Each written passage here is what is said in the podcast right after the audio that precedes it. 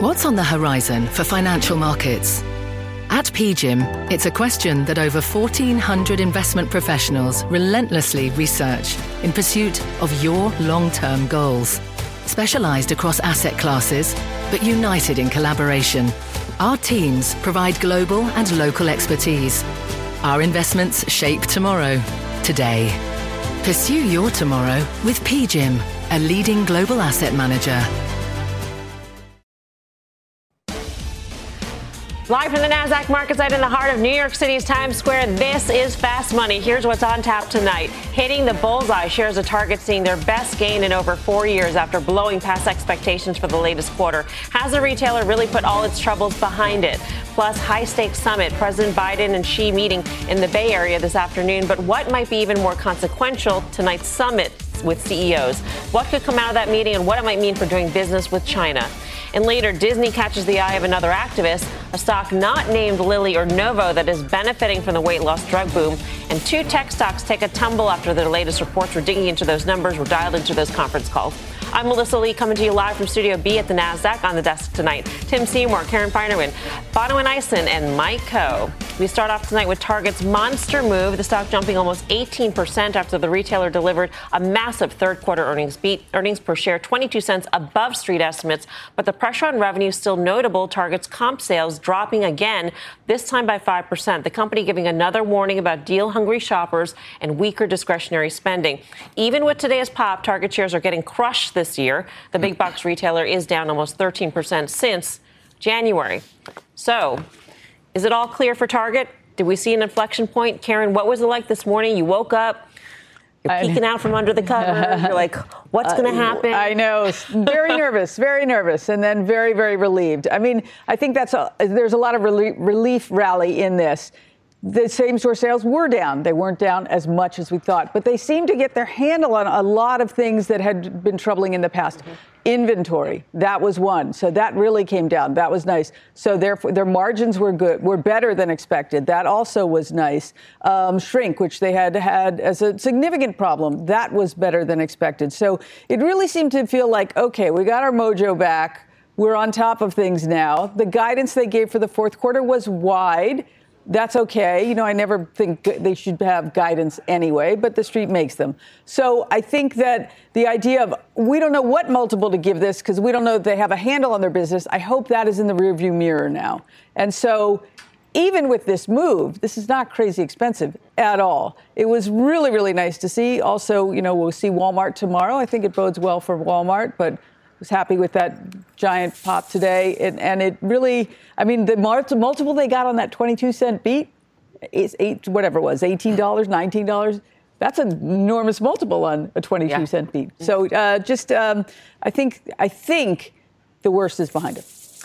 Yeah, it was a nice move on that Walmart Target spread today. Um, but, you know, this just, I think, you framed it the right way because this isn't a tell on the consumer. This is a tell on Target. Yeah. Um, you're experiencing some affordable joy, which is yeah. not like their that's yeah. their slogan, I think. Anyway, um, and and I agree. The dynamics here around first of all, the comps on shrink and theft were, were also just easier. Um, inventory down 14% year over year. Uh, the the net profitability of the business is really quite interesting. I mean, they do seem like they've gotten a lot of of the the elements of uh, the bigger problems out of the way. I think you just get to a place also on sales sales. If you look at a forward 12 month sales, price to sales, um, we're down to kind of 0.5, which is where it was on a pre COVID you know, level uh, before it went into that massive growth period. So um, they talked about a couple of their segments that were actually doing better. Beauty was up, you know, uh, high single digits. Uh, we know kind of what's been going on with the rest of the discretionary profile, so that wasn't really a surprise.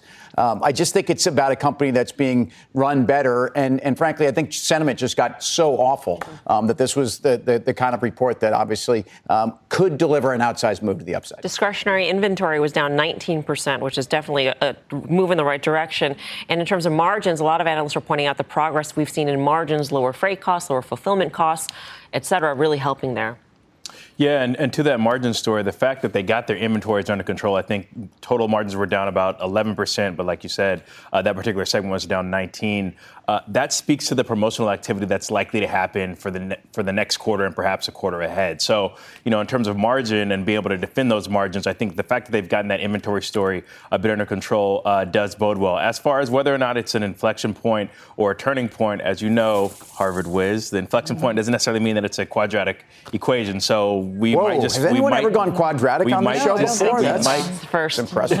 Job. We might just flatten and continue to sell off. But with that said, I do still think that the, to Tim's point, the spread between Target and Walmart, which I think is about 10 turns, is still compelling here. Yeah. Mike, what was your take here? Yeah, I mean, we own both Walmart and Target, and obviously a lot of the things that everybody was just talking about are positives. You know, some of the things that were pressuring Target also, they they had some uh, political pressure. Obviously, there was a little bit of boycott flack earlier this year. That was a little bit problematic, and it seems like there's a little bit of that buzz still sort of following it around. But that kind of thing is eventually going to pass, I believe. And so I think that helped sort of price that discount in. And, uh, you know, it was very cheap uh, two days ago. It's not quite as cheap now, but it's still cheaper than it usually is. It's cheaper than the market, and it's well cheaper uh, than Walmart, as Bonawyn was just pointing out. So I, I think you can still continue to own it here. And, and, you know, I don't think that there's a huge risk that it's going to sort of retrace back to those levels that we saw it uh, a week ago. Can we extrapolate at all in terms of what this could mean for a Macy's, which saw a monster. We Karen, we were just talking mm. about this. Macy's was up seven percent. Dollar stores, the the parts of retail that were not left for dead, but really people were sort of giving up hope because of the consumer, the pressure on the consumer. They found um, some life today on the back of Target earnings. They found some life, but we were talking before the show. So the the PE multiple went from I don't know four, four a little under four, and we were just saying, imagine if it were like seven. I mean, that you know, so much upside here. Macy's has really gotten their act together. Was that to me or to Mike? What to no, me? That yeah. oh, okay. Um, and I so I, the balance sheet has been cleaned up. I don't own it, but it is sort of interesting. God, that cheap, and it's not a disaster. That that's interesting. I know.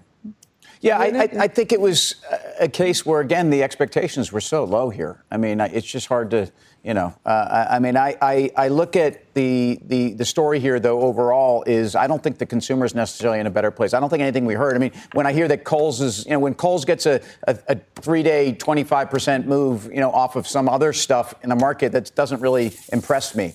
Um, I, I, think we still have some dynamics with the consumer that are, are really the bigger tell. I mean, the bottom line is uh, the guide for the fourth quarter is still to be, you know, down kind of mid 5% in terms of same store sales comps. TJX, which has been a darling, um, reported decent numbers. Yeah. They beat, and, and, and yet the guide was nothing that special. And a place where on valuation, this is a company that now looks kind of relative to peers expensive. Yeah. Bonawyn, your take on TJX?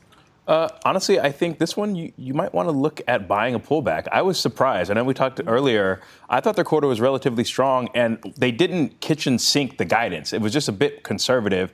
You know, it was still in line. You know, probably like the bottom quartile in terms of what their guidance was. But I didn't think that they said anything or did anything that would have given me the impulse to go out and sell. So, in fact, I think if we start to roll over, that's probably one of the names trade down complex that I might look to add. We got Walmart coming out tomorrow morning, and so Mike, I mean, if, if Walmart has guidance that's, you know, decent, isn't this a tell? When does it become a tell on the consumer? At what point? How many data points do we need? Target plus Walmart yeah. seems like a pretty pretty good tell on the consumer.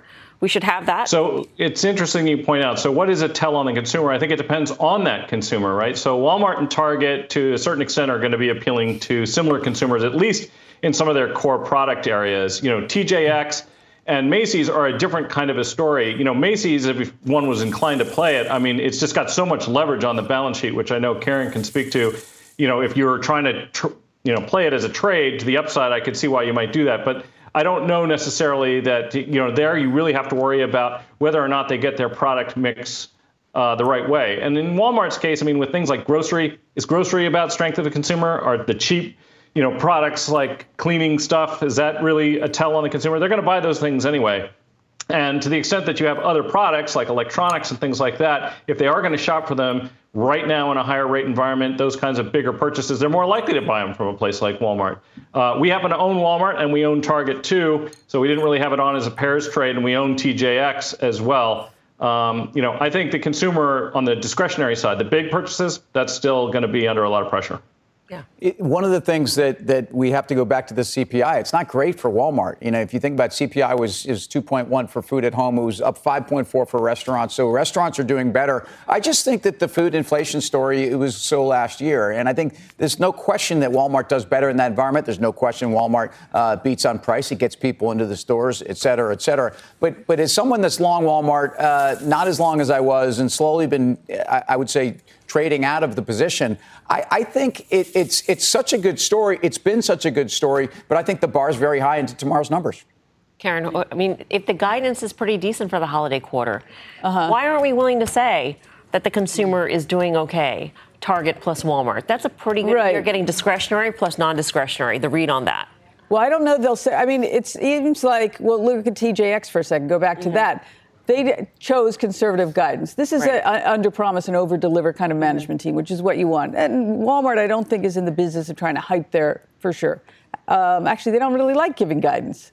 Um, but I think the stocks could have been so oversold that even if the consumer isn't in the best shape, they were discounting a consumer who is just stopping spending dead in the water. I think that the pendulum always swings way too far, and I think that's what happened here. All right. Our next guest came in uh, on the start of the month with a bold call that it was time to buy all assets. That was after the Treasury announced it would slow the pace of bond auctions. Since then, stocks and bonds have been on a red hot run. Today, Andy Constan of Damped Spring is back with a new call. This time, he is saying sell all assets. Andy, of course, is the CEO and CIO of Damped Spring. Andy, good to have you back. So, hey, Melissa, thanks for me. You're in cash now? That's what your portfolio looks like? So what I've done uh, is um, I have two portfolios: a beta portfolio, which is a long-term passive long assets portfolio. I raised about 30% cash, so now I'm only about 70% invested. And for my alpha portfolio, which is a market timing multi-month horizon portfolio, uh, I went short assets uh, fairly aggressively. What's the next move? Do you think? What gets what gets you off the sideline, so to speak? Yeah, so I think what you have to recognize is that this um, Treasury surprise that we talked about uh, on Halloween uh, or the day after, you know, really created a big move in assets. S and P up eight percent, Nasdaq up ten percent, ten year and thirty year bond yields fell 50 basis points the tlt went up 7% you know those are huge moves and what i would say is that you know i make an ex- estimation of what this reduction in supply had, and it's really overshot in a significant way.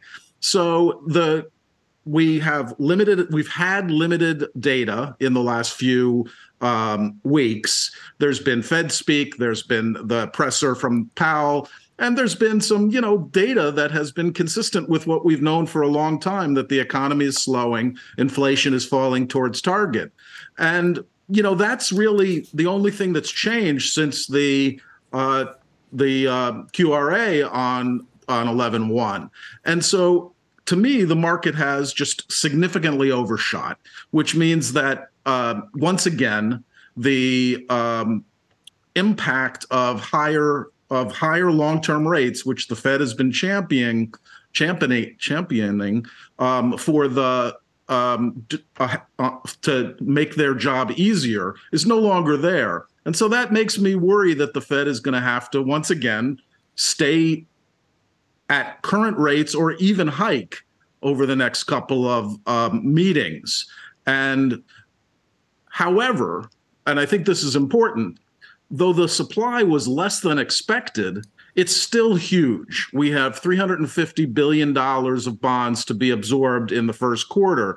And we saw the, uh, the auction on Thursday of the 30 year, which was the worst auction in a long, long time.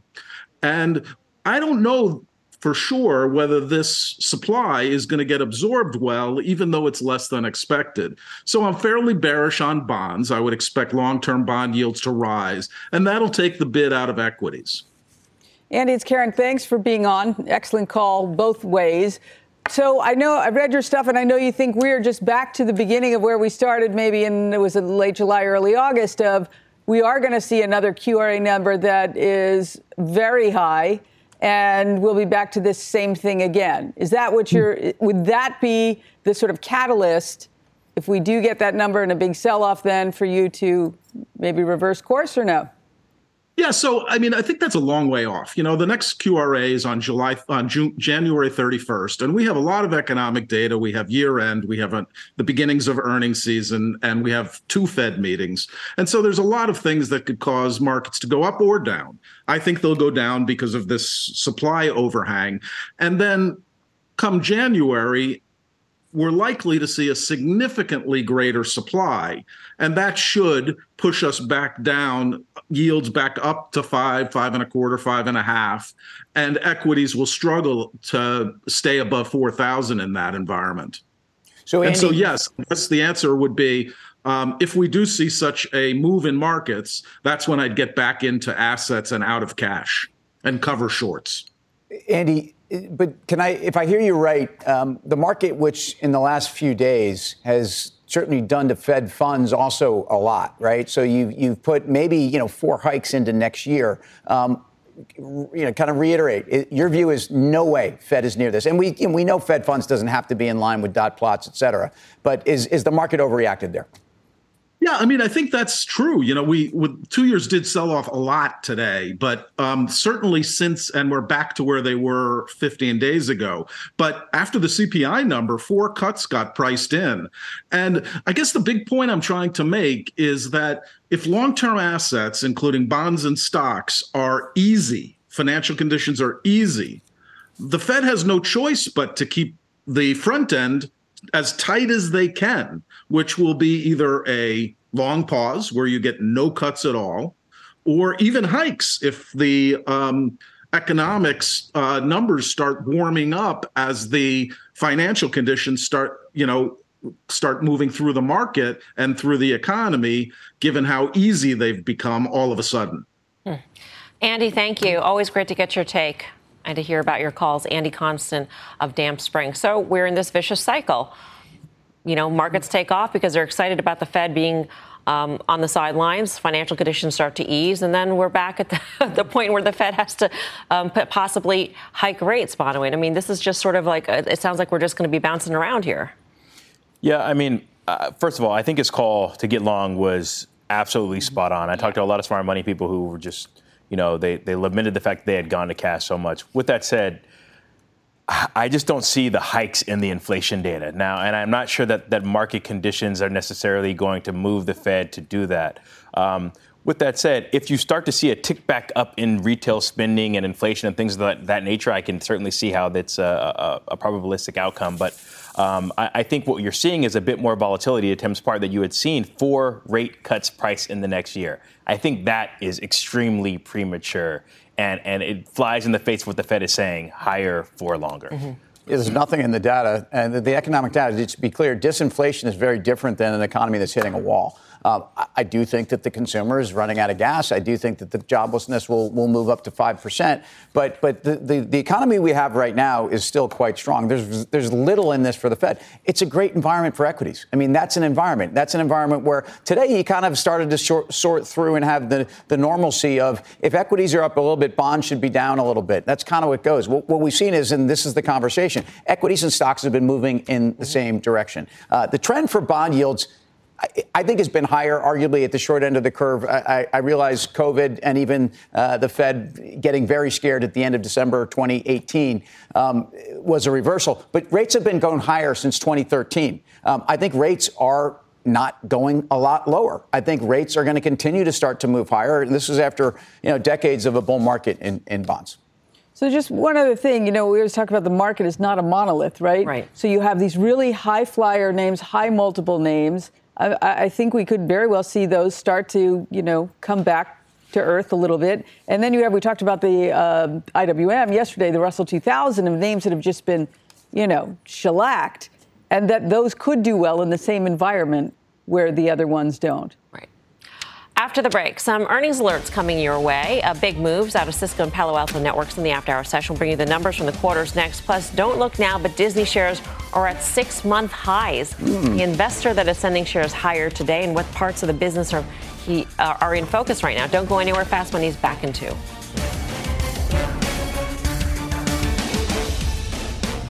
At Morgan Stanley, old school hard work meets bold new thinking at 88 years old, we still see the world with the wonder of new eyes, helping you discover untapped possibilities and relentlessly working with you to make them real. Old school grit, new world ideas. Morgan Stanley. To learn more, visit morganstanley.com slash why us. Investing involves risk. Morgan Stanley Smith Barney LLC. Now is the time to bring new ideas to your industry. And T-Mobile for Business has the advanced 5G solutions to make that happen. We're helping rethink patient doctor interactions with real time data sharing. We're tracking carbon with 5G sensors to help fight climate change. We're partnering with cities to connect roadways, cars, and drivers to minimize injuries. Disruptive thinking deserves a disruptive partner. So let's get started on what's next for your business. Step up your innovation at T-Mobile.com slash now.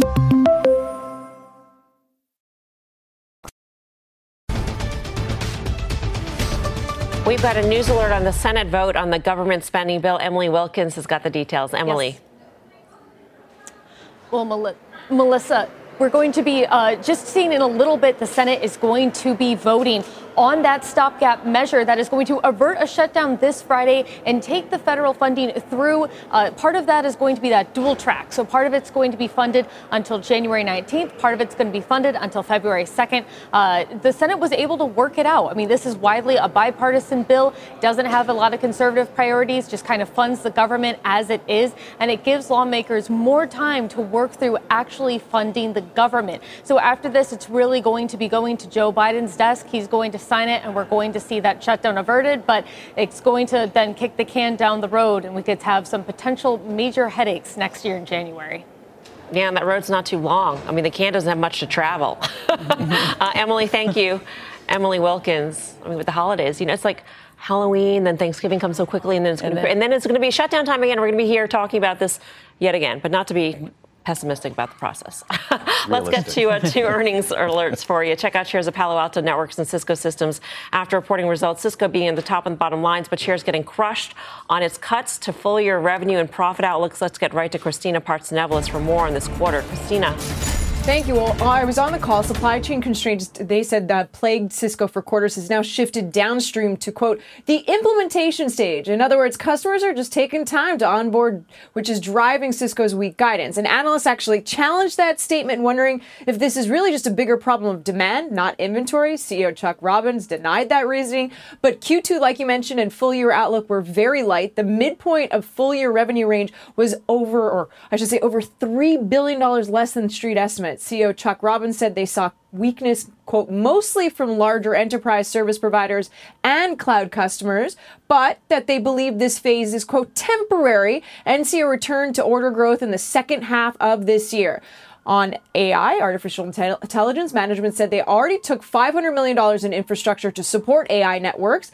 and have a line of sight of a billion dollars of orders. And quote, that our teams feel pretty good they're gonna get. Cisco reiterating its $20 billion acquisition of cybersecurity firm Splunk, which is still expected to close in Q3 of 2024.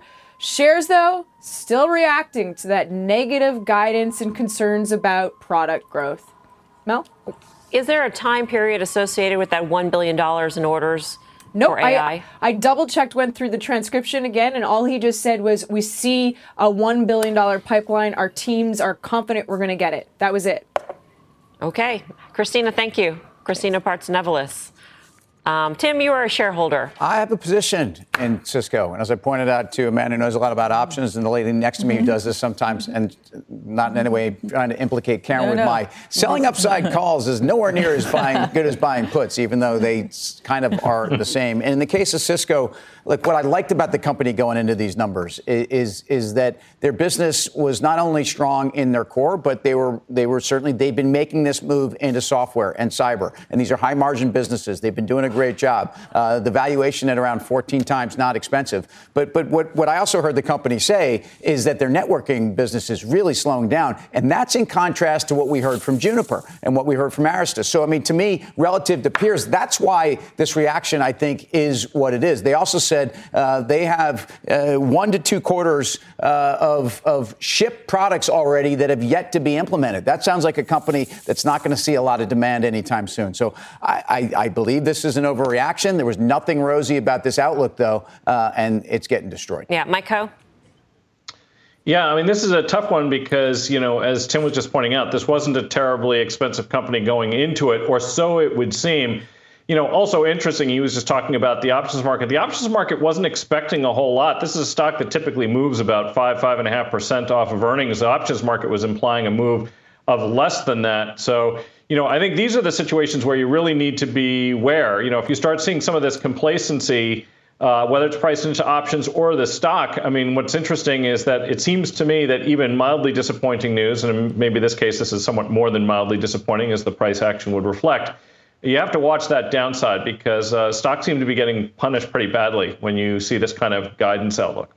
I mean, somebody with a bearish view of the world might point to this and say, this is the slowdown in enterprise spending that we are all waiting for. And we usually, we, in the past, we have heard it from Cisco Systems. Yeah, I mean, upon a time when this, it was the bellwether. This was the company. You know, we listened to John Chambers with bated breath. We sat on the edge of our seat to every word he said. That was 15 years ago. Yeah. Um, but I look. It's not a great tell on enterprise. I don't think it, it's it's really the dark cloud though that, okay. that it would have been. Palo Alto, meantime, uh, also beating street estimates for the current quarter, but seeing shares tank on weak guidance on billings. Pippa Stevens got more on that. Pippa. Hey, Melissa. Well, it really was that disappointing billings guidance that is sending the stock tumbling.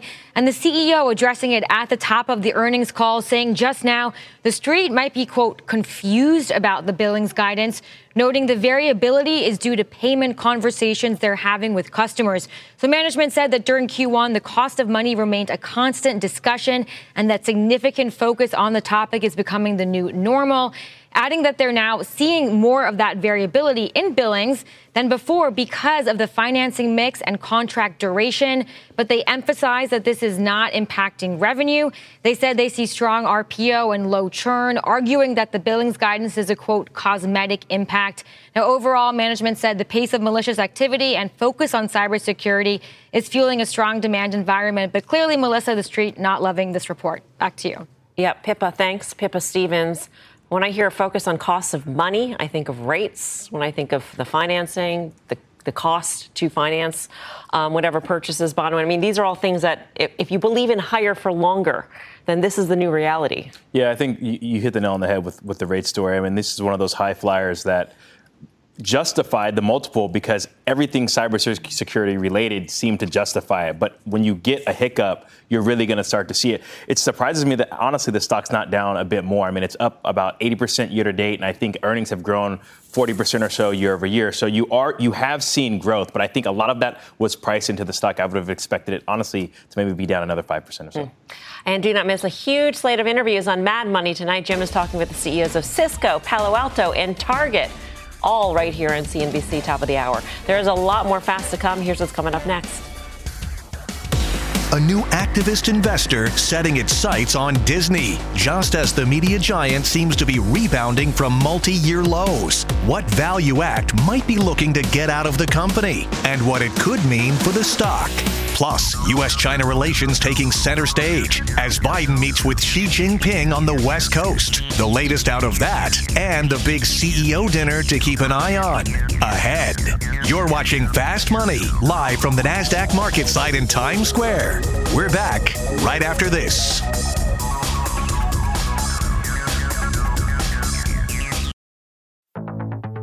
Now is the time to bring new ideas to your industry. And T Mobile for Business has the advanced 5G solutions to make that happen. We're helping rethink patient doctor interactions with real time data sharing. We're tracking carbon with 5G sensors to help fight climate change. We're partnering with cities to connect roadways, cars, and drivers to minimize injuries. Disruptive thinking deserves a disruptive partner. So let's get started on what's next for your business. Step up your innovation at T-Mobile.com slash now.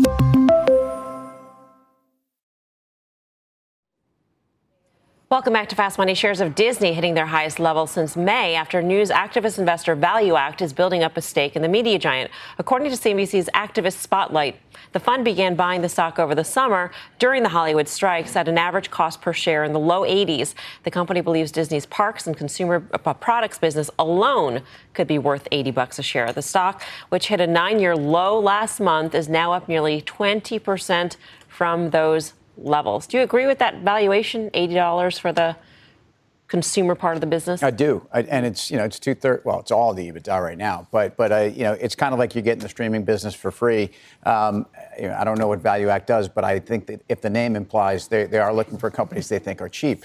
Um, and, and, I think Disney's got a lot of problems with, with their core business, but the, we're not even doing an asset based valuation. We're doing an earnings multiple. And, and, I just think that's where Disney has come. Look, the stock's had a decided move both above the 200, and this is a six month high in the stock. This is the kind of moment we, have heard about whether it's Nelson Peltz. I mean, we've, the activist story is not a reason to go buy Disney. Um, if you're listening to an activist who's having apparently discussions with management, um, but uh, where there's an argument in favor of the valuation, that's where you listen. I like, think you do. It's like a kicker, though, isn't it? I mean, it's not the reason. I mean, no, no, no, no. I don't. I agree. Yeah. I would agree that it's not the reason. But I mean, if you believe that Iger is on the right track, that additional pressure from three different activists, I would think, kind of helps a little bit at the margin. Maybe, although these are different types of activists. ValueAct is a very, very long term, mm-hmm. really tries to see themselves as a partner, um, not really wanting to get into high profile fights, anything like that. So if you're Bob Iger, that's a much better partner. Than a Peltz. Than a Peltz, let's say. Right. And does he then solve the problem of disgruntled shareholders by saying, see, I did put somebody new on the board? Oh. Right, right? ValueAct very often goes on the board. Mm-hmm. And they're partners for a long time. Does that does that give him enough cover? Maybe. Yeah. Mike?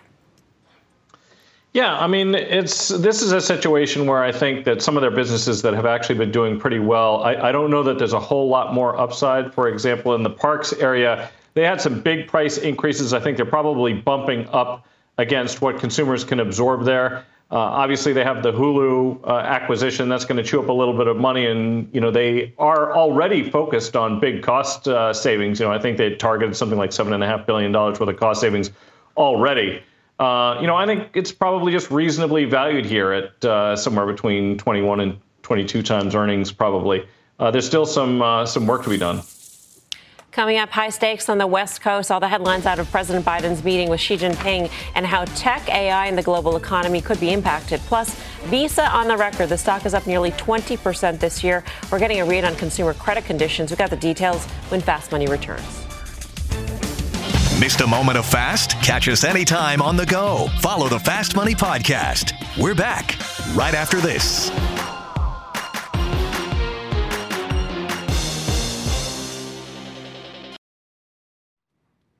Welcome back to Fast Money. Today's blockbuster Biden Xi summit underway. The pair breaking for lunch after wrapping their first of three sessions in the meeting in Woodside, California, in an effort to smooth heightened tensions between the world's two largest economies. Eamon Javers joins us now with the very latest. Eamon. Hey there, Melissa. Well, it was a flawlessly produced scene today. President Biden warmly greeting Xi Jinping at a lavish estate in Woodside, California, with a handshake designed to show the world that the two nations are not spiraling into hostility. Inside the meeting room, warm words of welcome as both leaders reached for de escalatory language for the televised portion of the summit. Both men cited their long personal relationship, which dates back to before either one was president of his country. Mr. President, we know each other for a long time. We haven't always agreed, which was not a surprise to anyone, but our meetings have always been candid, straightforward, and useful. And for his part, Xi Jinping nodded toward the tempestuous history of the strategic relationship. China US relationship has never been smooth sailing over the past 50 years or more, and it always faces problems of one kind or another. Yet it has kept moving forward amid twists and turns. Now, the rest of this meeting is taking place behind closed doors right now at the Filoli House and Garden Estate, which is about 30 minutes south of San Francisco. So, the next indication of how things are going and if any agreements have been made should come at 7 p.m. East Coast time when President Biden is expected to hold a press conference with reporters. But, Melissa, we're told they are running a little bit behind schedule, so that timing could slip this evening. Back over to you. Um, will it be a President Biden next to President Xi sort of press conference where they both we, take questions we do from not expect that. No. We okay. do not expect the typical like two and two format that we've seen yeah. with other leaders. We think we're going to see Biden uh, on his own, but uh, they've told us a couple things to expect today that haven't uh, worked out exactly as planned. So uh, we'll wait and see what we see. It will be interesting to see what the Chinese state media, how they um, you know, cover it tomorrow morning. Eamon, thank you. Yep. Eamon Javers. Our next guest says the real show will come at tonight's CEO Summit. Safanad, Chief Investment Strategist and Honorary Professor of the Chinese Academy of Sciences, John Rutledge, joins us now. John, great to have you with us. Great to see you, Melissa. How are you? Good. This is there. This is a two thousand dollar plate sort of dinner, and I'm just wondering who needs who more uh, when it comes to U.S. CEOs and President Xi. Well, you know, the, the, the table that Xi is sitting at is actually forty thousand dollars a chair. So this is an American style uh, uh CEO dinner. Uh, Xi is uh, Xi is trying to win back the hearts and minds of the investors and the CEO, and he's got a he's got a big job to do, and I don't think he's going to succeed. Um, I, I, think that a, a, lot of U.S. companies are afraid of the lack of rule of law, of, of potentially being detained, of having offices shut down, um, retaliation. Uh, I mean, take a look at Foxconn. Granted, it's not a U.S. company, but basically, you know, it, it produces the iPhone for Apple, and it's being used sort of as a tool um, to get Terry Gou, who's running for, for president in Taiwan. And so, is there anything that Xi can say because I doubt he's going to say, you know what, I, I, I promise you that you come here and this is the rule of law and we will obey that. I don't think he's going to give sure. that up. Well, you know, his his pitch today is the Rodney King pitch is why can't we all get along? And the problem is that China has one person running the entire country. He has taken over complete control of China. And in an autocracy, one guy wakes up every morning, and if he has a bad uh, breakfast, uh, something bad can happen in policy. Xi's policies have proved unstable so far. The tech attack that he did, the uh, COVID uh, issues, uh, and uh, Hong Kong. And so uh, I think that that's not going to change. The national security law makes it that much worse and more dangerous. So I'd be trying to move my business gradually over someplace else. John, it's Tim, but uh, we, have we've, we've certainly priced a lot of negativity both into some of the U.S. firms that have direct China exposure that hasn't been as strong, some of the geopolitical risk, but certainly in, in terms of the Chinese names that trade here, some of their biggest tech companies for political reasons there. But have we overpriced in all of these things that we all know? And is the Chinese economy relative to where these companies are trading, um, is, is this an oversell? Uh, the economy is in serious trouble, as as uh, as we know. Uh, they're they're doing things with the central bank. They're doing things with uh, spending money on housing, but the real estate problems there are very serious, and they're going to get worse before they get better. And so I I think that uh, regarding the markets, the answer to your question depends on who you are. Uh, I'm a long-term investor. Uh, I I don't care what happens to the price tomorrow. I care about the prices in ten years and China is just too risky on a fundamental basis for me to want to be there at all, no matter what the price is. But if you had a shorter horizon in trading, I suspect from a trading perspective, the Chinese markets are going to do well this week because we're having happy time in uh, San Francisco, and only nice things are going to be uh, going to be said. CEOs don't make short-term decisions, at least they shouldn't. And so if you're committing capital to a place for 10, 20 or 50 years, that then you need to think more like a fundamental investor and be careful of your supply chain and be careful of your sourcing. John, one here. Thanks for being with us. Uh, quick question. So, given the economic decline, and particularly in the real estate sector that we've seen in China, at what point do you believe Xi Jinping, if at all, would be incentivized to kind of truly step forward in more than just a symbolic way? Well, the problem is he can do that on any given day, and then the day after that, he can change his mind again. He's actually made moves of that sort. We'll open up. We'll do incentives for business. He's appealing for more for FDI. But uh, I think when he uh, the national security law was basically a goodbye FDI law, uh, it doesn't make sense to be physically located in China now for a U.S. Uh, executive. Uh, China will come back one day I'm a long term China optimist and always have been, but I don't think it will happen while they're run by such a dramatic one man autocracy. It's going to take groupthink like we had before to pull that off. John, great to have you with us. Thanks for your take. John Rutledge, Pleasure. Safanad.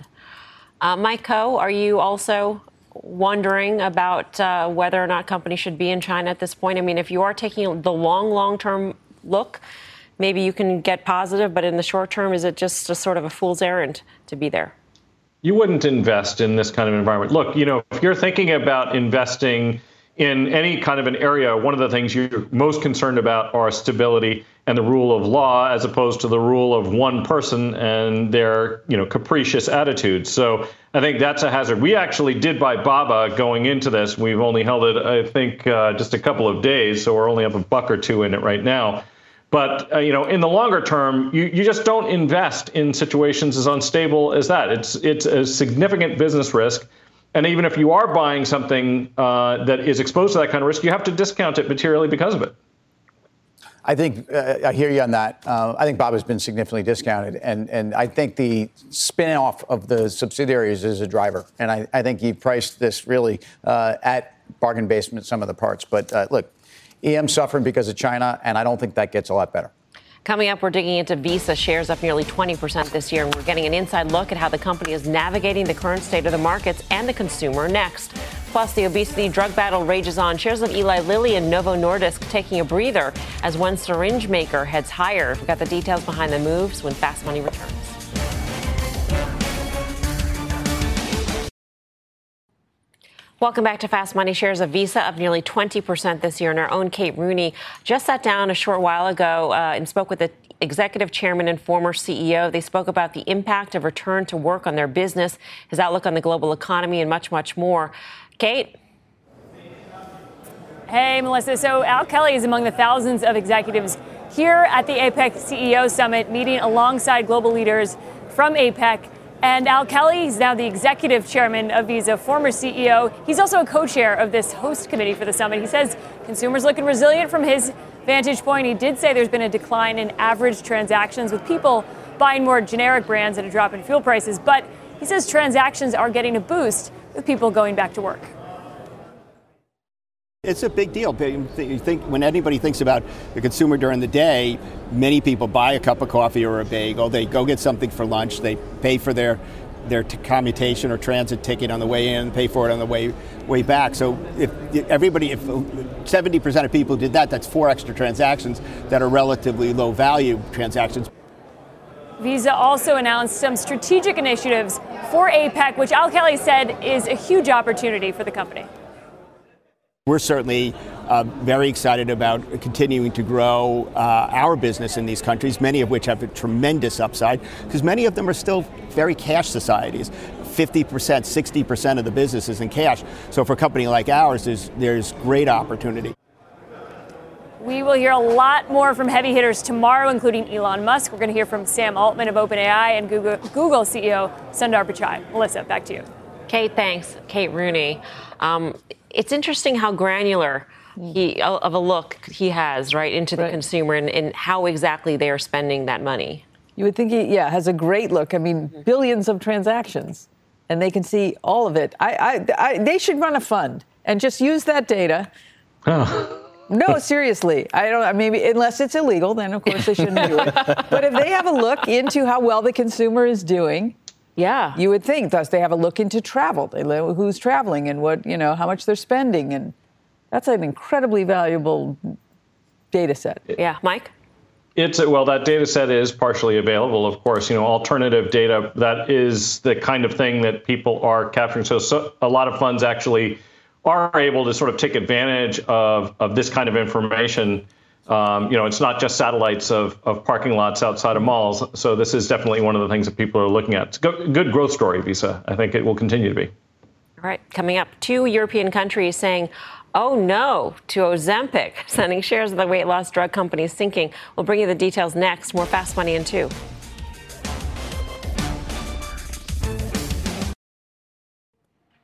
Welcome back to Fast Money. Supply concerns prompting Belgium to temporarily ban the use of Ozempic as a weight loss treatment, according to reports. And German regulators are considering banning exports of the drug as Europe's health systems grapple with shortages. Shares of Novo Nordisk and Eli Lilly are both getting jabbed oh. on these mm. headlines. on the flip side, though, check out shares of Catalent surging on results thanks to the weight loss drug boom. Catalent manu- manufactures the pre-filled syringes that deliver the GLP-1 drugs. Um, interesting because you know they had had exposure to COVID as those revenues were coming off. They talked about how now the GLP-1s are going to sort of offset that decline in, in COVID vaccines that we are seeing uh, more broadly here. Um, but Karen, what do you make of this, the declines, particularly in the drug makers? I think it was just, you know, so much money has gone into them, right? And they mm-hmm. and they run up so much, and now the market's sort of looking elsewhere a little bit. That uh, it's not quite the shiny thing for maybe just a moment. It might be back to going the shiny, being the bright shiny thing, but I think it was just so far so fast, and money just. But the, the, the message in here is as always, we know it's very political, regulatory environment, uh, et cetera, et cetera. But but this is not. This is actually talking about the demand. In other words, yeah. this is there's there's no question. All this is doing is endorsing the reason, and this is this is not going to hold them up. Uh, so supply constraints and dynamics, we get it. They want to get as much supply into the market as they can. Um, but this is you know really underscoring the bull case. Yeah, I think probably there's some high frequency in here as well because if you just read the headline, you see restrictions, right? And immediately you want to sell. And given the, all the profits that you've had, you want to be first out of the door and ask questions later. With this said, to, with, with, that said, to Tim's point, I really do think this all underscores demand, whether it's an export ban or saying you can only use this for diabetes at the moment, uh, just speaks to you know the massive demand for the, for both drugs. Up next, final trade.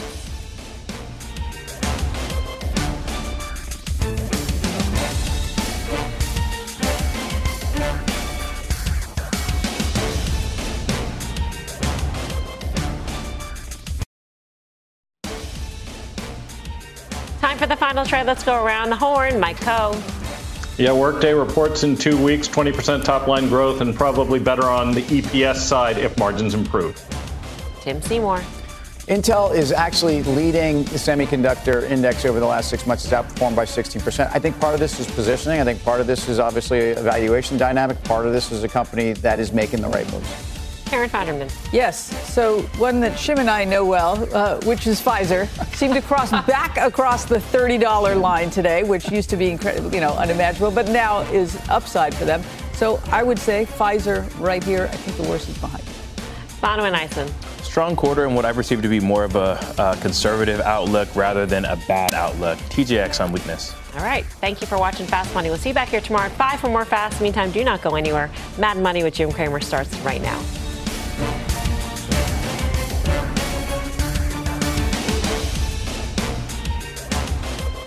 All opinions expressed by the Fast Money participants are solely their opinions and do not reflect the opinions of CNBC, NBC Universal, their parent company, or affiliates, and may have been previously disseminated by them on television, radio, internet, or another medium.